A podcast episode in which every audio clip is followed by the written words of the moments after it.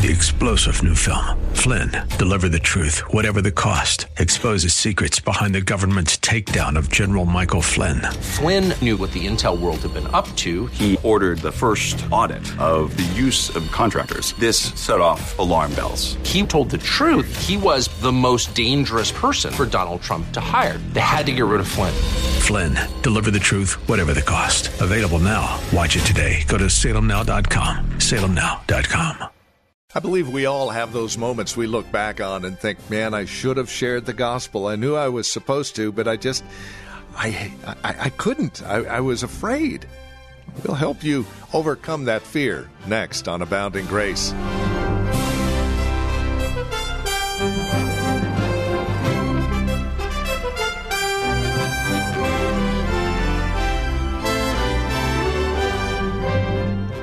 As we saw yesterday and again today, it is a challenge to be bold for the gospel.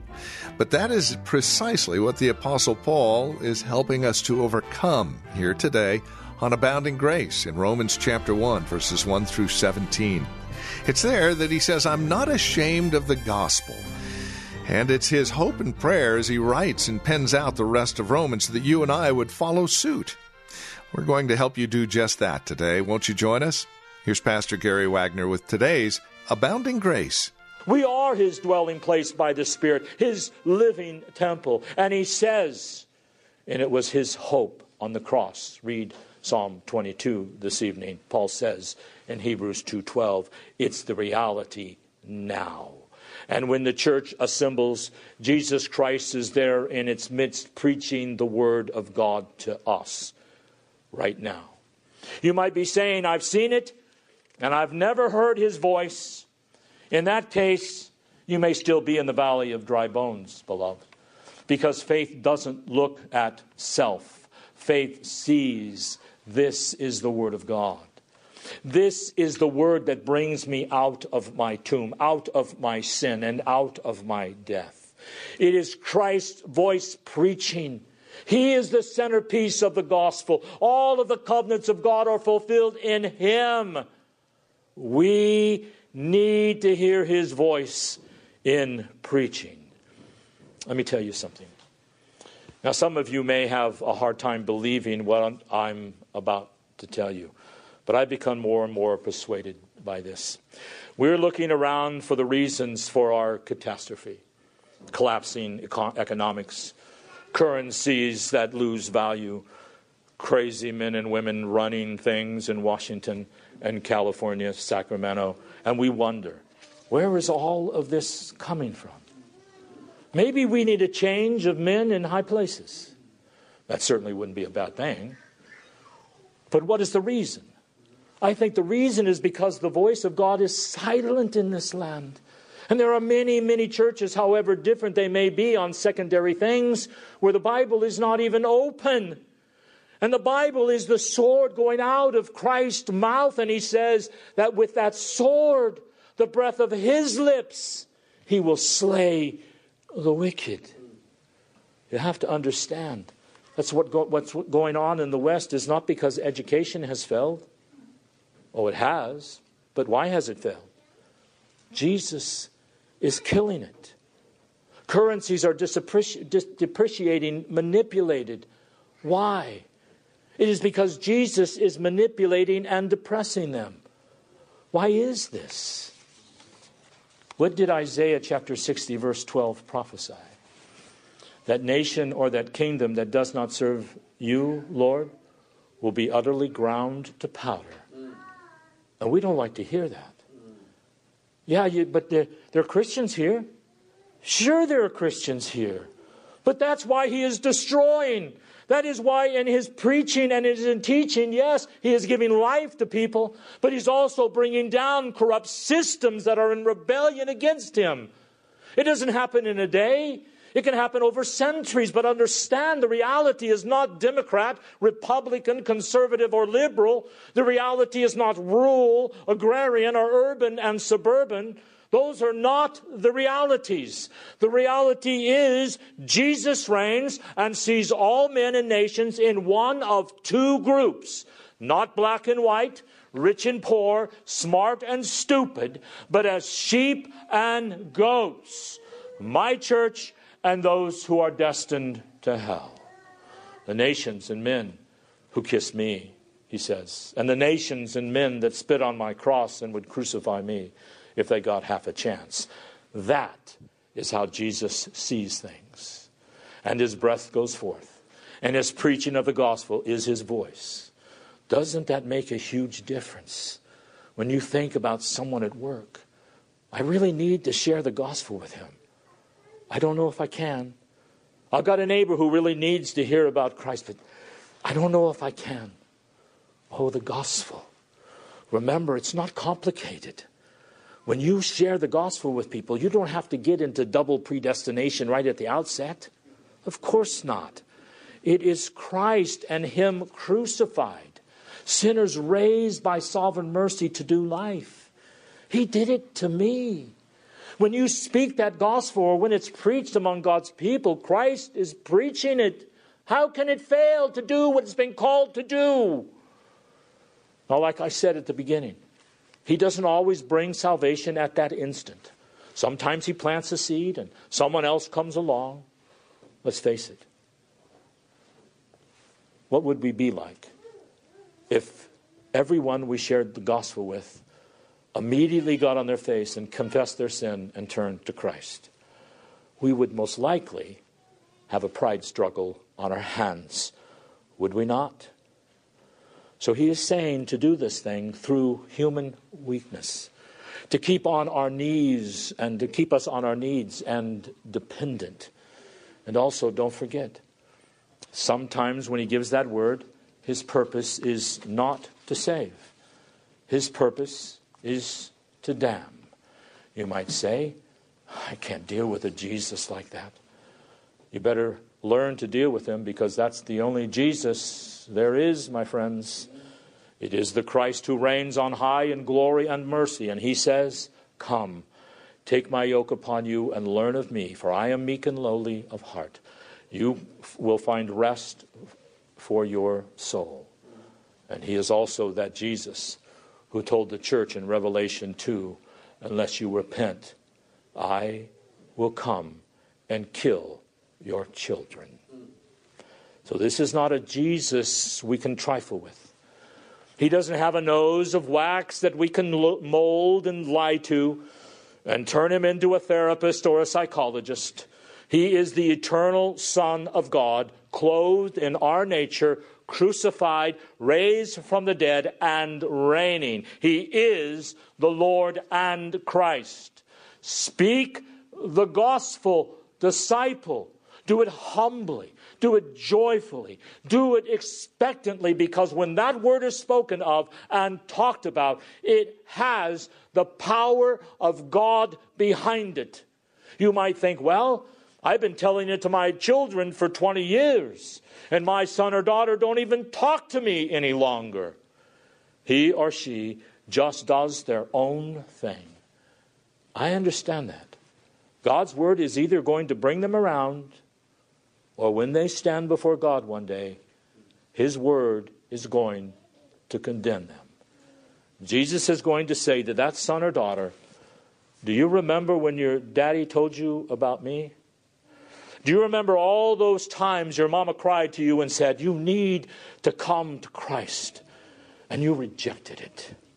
That very word that came out of your mama's mouth is now going to consign you to everlasting hell. Read Revelation 19 and 20 when God throws sinners into the lake of fire. Everyone is not going to be going around wringing their hands thinking, oh no, my mama didn't tell me anything. My mama didn't even make me listen. My daddy didn't make me listen. Well, that's not what heaven is going to be doing. Heaven is going to shout, Look at the justice and the magnificence of Almighty God, and you rejected it. We tend to look at salvation purely in personal terms.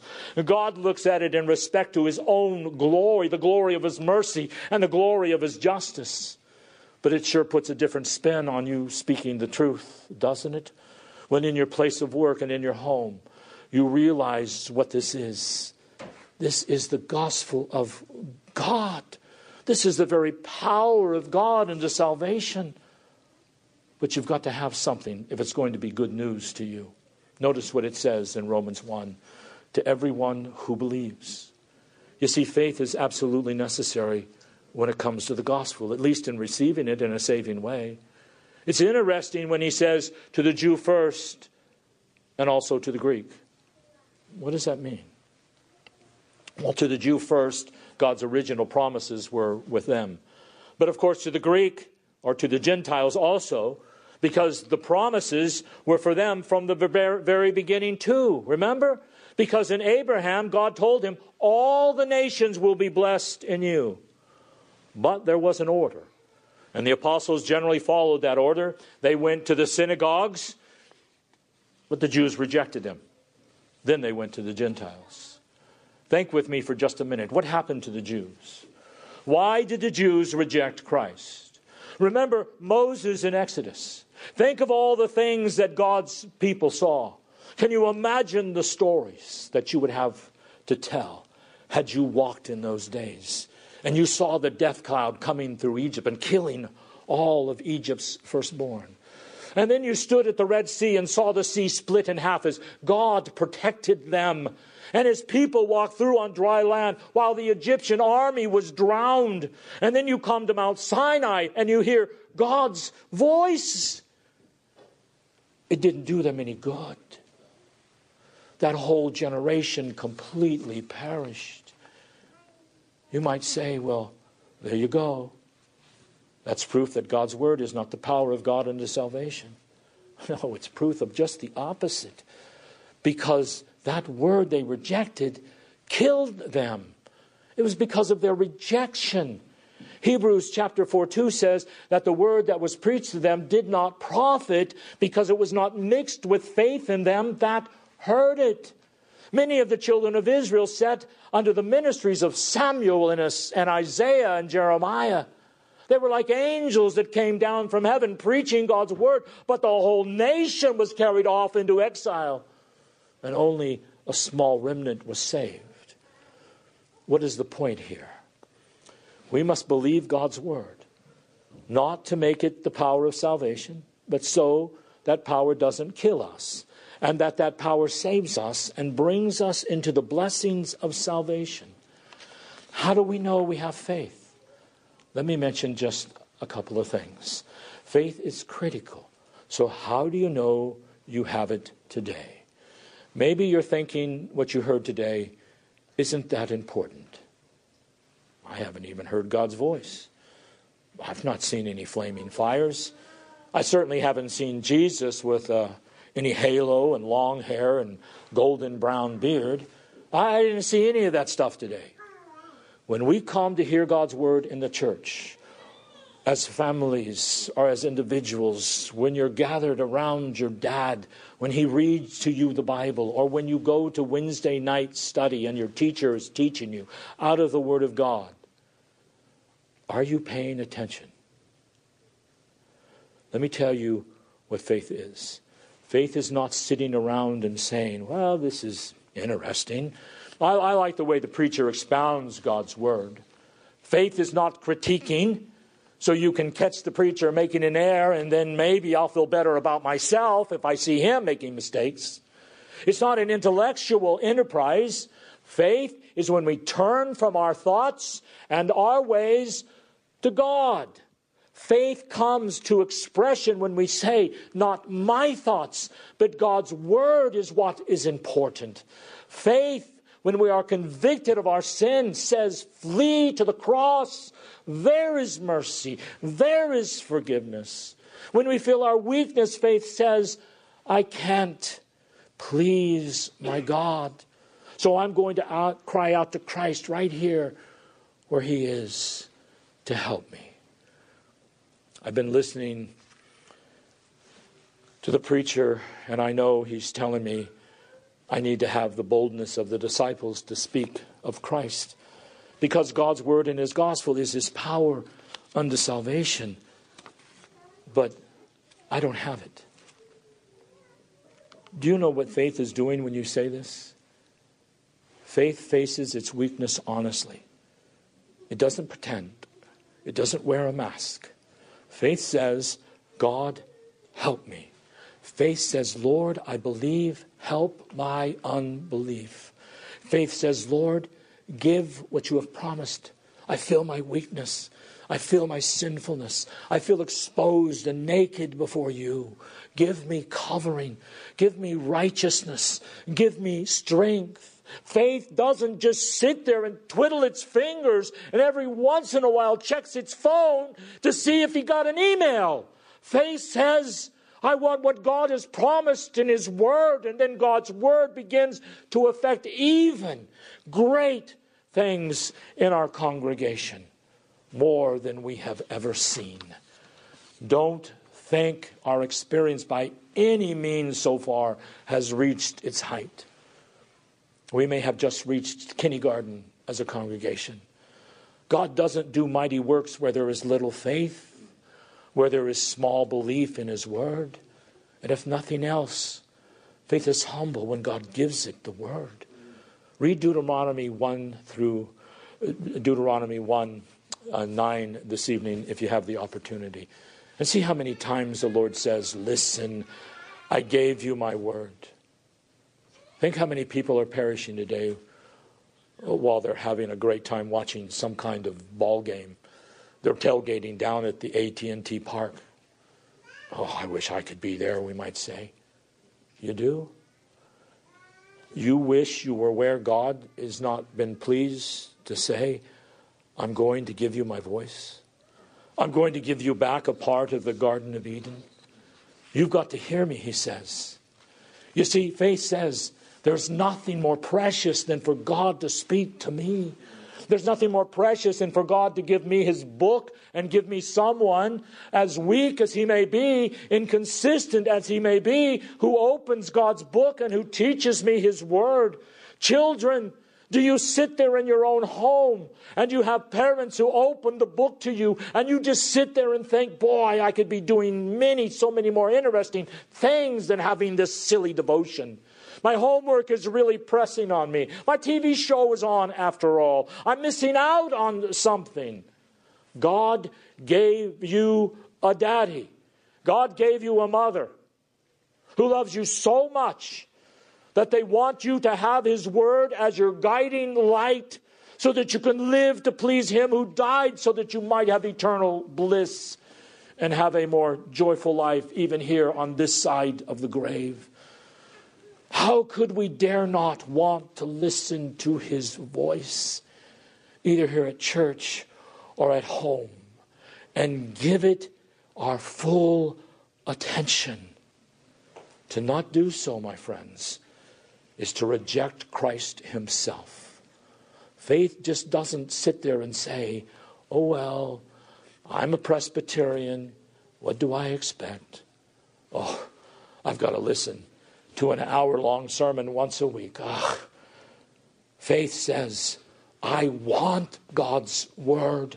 I want his gospel. I want his son. I want life abundant. I want grace. I want to please Him because I know the only thing that will transform me is for God to come to me and call me out of my tomb and give me His life and His power. Fathers, would you like to see your homes godlier? What about your marriages? Would you like your wife to be more responsive to you? Would you like them to be tenderer and see them happier? Would you like to see your sons rising up after you? knowing these boys are going to be better Christians than you have ever been. Would you like to see that? Fathers and husbands, would you like to see more of your own lusts and worries and fears and cares and meanness and stupidity pushed aside more and more, and in its place righteousness growing? Oh, not perfectly, but you see it because God is doing it in you. Do you want that? There's only one place to have it for God to continue to come to you with His gospel and preach to your heart.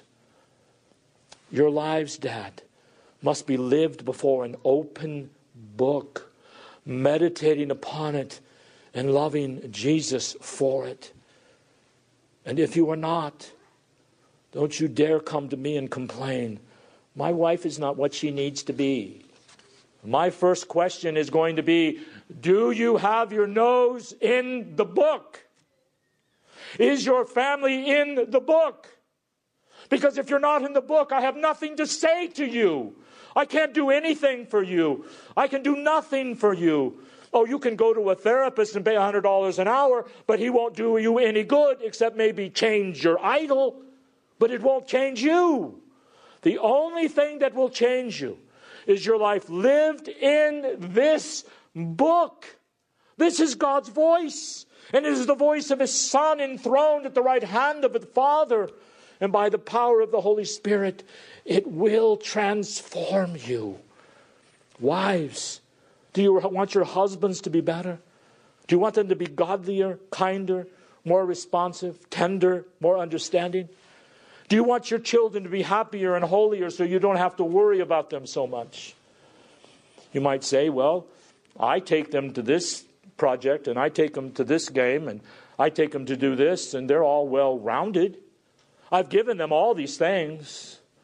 It won't do you any good. It will just create more distracted Americans. One thing, mamas live in an open book God's holy word. It is the power unto salvation.